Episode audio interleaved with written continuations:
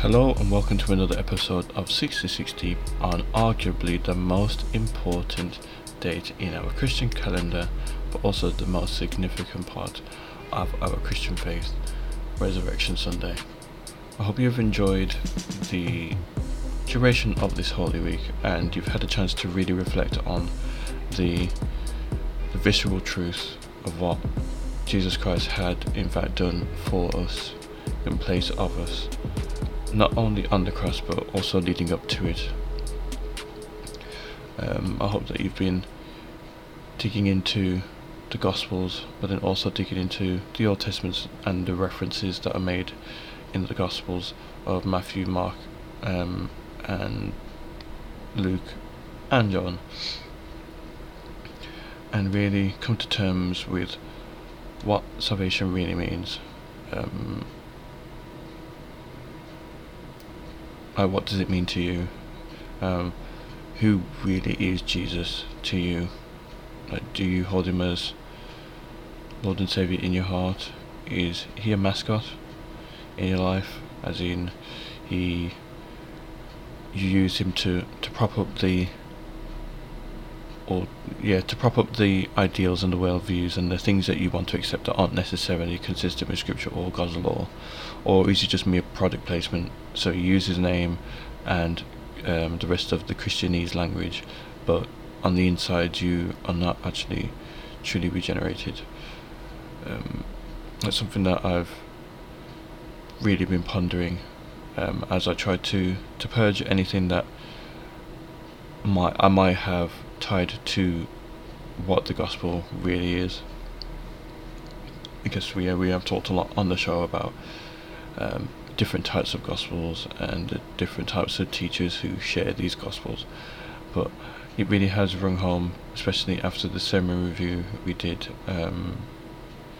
in the past. I guess what was posted last week. That we do really have to consider these things really, really seriously and really put effort into it. Um, it makes me uncomfortable knowing that there are people who are sitting in church pews or um, in the midst of congregations that are not hearing the gospel. Like the the gospel is not a priority either for those who should hear it and for those who are um, facilitating the the goings on in the church, and there's many different things that have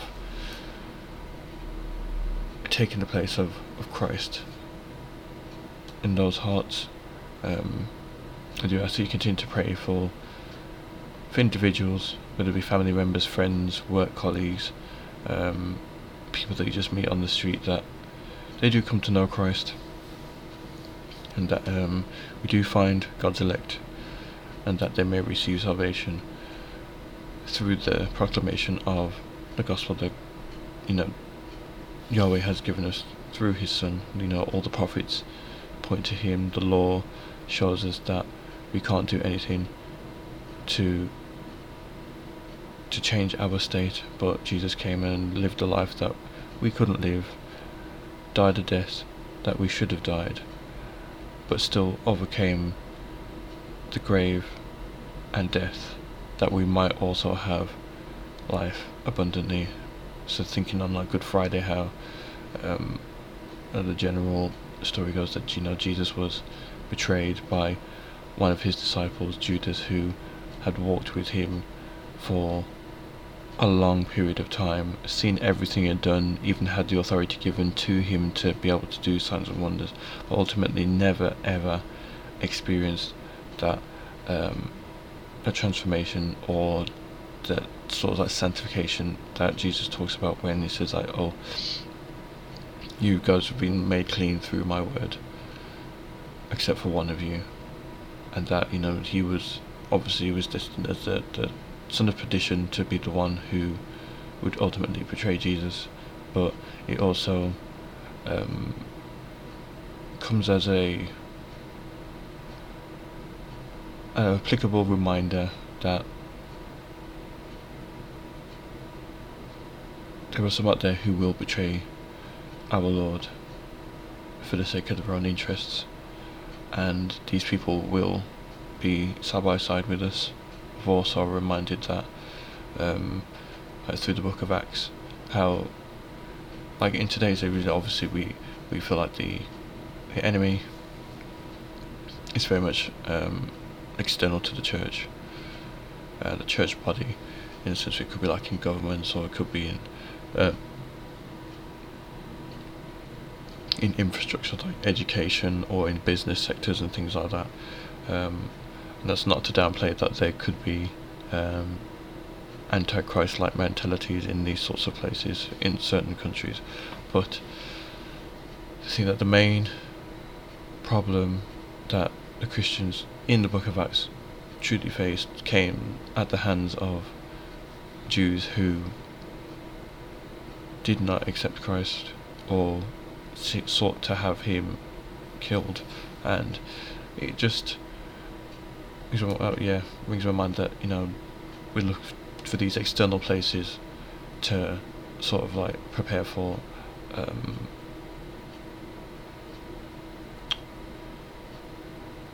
to prepare for persecution but as the book lays out a lot of this is at the hands of people that walk the same life as them to some degree through um, through the hands of the Jews. And you can see how in certain pockets, uh, especially on the internet, how um, those who tend to target Christians are those who profess to also be Christians, and I do find that very disturbing. But understanding how God works through His scriptures, it should give us a boldness further to to preach the gospel to these guys, to to sharpen them um, in their word, that they, if they do truly know Christ and it's bad fruit that they're bearing, that they, um, or like sinful behaviours that they're bearing, so that we call them to repentance, and that they can journey continuously on the on the line of sanctification that God has set out for us, or through the Holy Spirit, but also that. Um, those who just profess by name only that they are Christians but have no light within them, that they do come to know the truth and that they are transformed through the Holy Spirit and regenerated and given that gift of faith and see sin for what it is in their lives and repent of it, that they do experience that also. Because many of us do get lost in the just like the functions of church. You know, um, that merely just doing things that help in the body. And there's not not neglecting that you know we should be helping to to build up the church and strengthen those around us and things like that. But um, we might get stuck in tests that don't necessarily help us fulfill it to the fullest. Um, some of us are just feel like or are completely ill-equipped to be able to just share the gospel with somebody else and have their reservations for doing so. Um, I hope that this period allows you to find that boldness. Um, I'm certainly trying to find that boldness in myself as I try to learn more about God's Word and discover the truth behind it all. But also to, to get to the place where I can share it with others and accept the two outcomes, again, similar to like the Apostles through the book of Acts, where the general responses are either they accept the gospel that's being shared or they reject it and they um, they got to persecute you, but they know that the word of God is powerful and still works because of those two outcomes, which is why I believe they do rejoice at the fact that they are being um, they are being beaten for the sake of the Lord that they are trying to share the gospel about. That that is an element of it that you know God has sent us out um, to to share this message, and Jesus told us that these things will happen, and through obedience we've gone out and we're seeing how the transformative work in us is happening to others, but then there's also those who reject it also, um, and that they are considered worthy to be persecuted and beaten and have um, themselves treated poorly for the sake of the gospel also. Um, I do hope and pray that I don't get too comfortable in the things I have or the things I want to do on a um, recreational level um, or on a personal level that those things don't get in the way of the the task that God has given me in every way, shape or form to, to do his will. That I may be considered um, whether to be called a good and faithful servant that I use my, my talents and my gifts um, and my passion to glorify him but also to help expand the kingdom of God also um, yeah, it's like I said, this this episode's not really too heavy. It's just that you know I wanted just to share because because I want well, and then transitioning from um, what Jesus had done for us in regards to taking our punishment, um, you know, being flogged with a cat and nine tails, having his skin torn open. Um,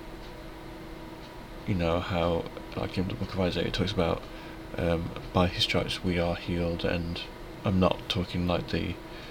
like the physical healing, like of sickness, because um, sickness in itself is not a sin, but it's a byproduct of it, and I'm pretty sure that Jesus didn't die for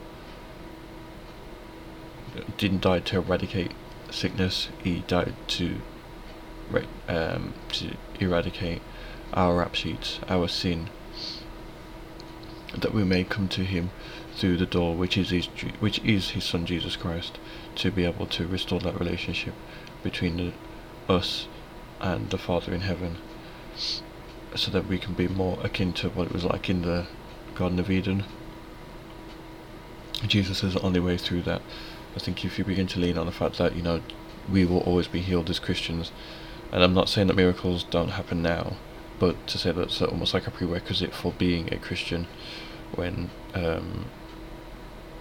you know God rains on the just and the unjust, and He'll bless those who um, bless those who are outside of Him, and also um, bless those who are inside the Him. Also, there are things that like we're almost on like a level playing field. Um, like you could ask for one of your friends to be healed, and you know it happens. God does that out of His mercy, um, but that shouldn't be the end goal. The end goal should be to, well, yeah, because you can be healed, but still go to hell. We'd rather you um, have your heart changed from stone to flesh, and that you do become one of His, and then deal with the sickness whether it be a healing or that you show that through the sufficiency of His grace that you are able to walk through, your light shine that way. Um, yeah, that we don't tie things to the gospel that essentially make it more palatable to those who hear it. Um, we don't see that in any sort of the proclamations of the gospel. It's always a case of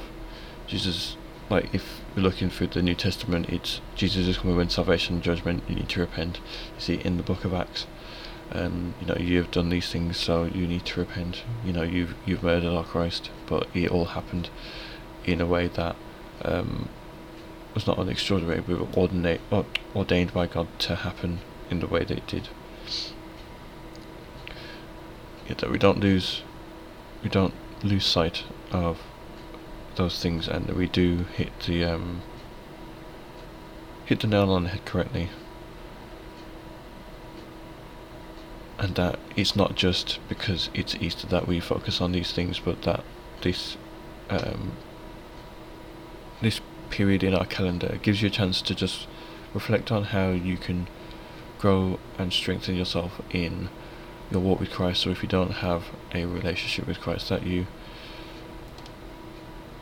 that you are convicted. You know, you are convicted of your sin, knowing that you've broke every law that he has, big or small. Like you've stolen things, you've lusted, you've you've coveted, you've dishonored your parents, you've used his name um, uh, dishonorably. Um, that we do that you do realize that the there's no way that you can truly appease God without um, without a death penalty for the sins, and that Jesus, through love, decided to step into your place, so that all your sins could be forgiven, both past, present, and future. Once for all, no other sacrifice is needed, that He may wash you clean, have His Holy Spirit dwell inside you, and that you also grow in grace.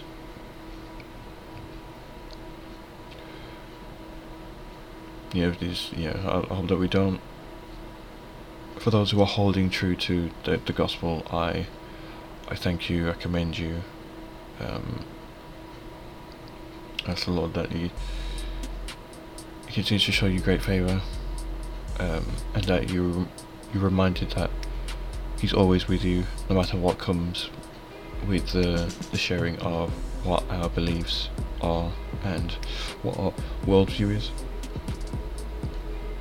I think you truly blesses yourselves. Um, and until the next one, take care and God bless.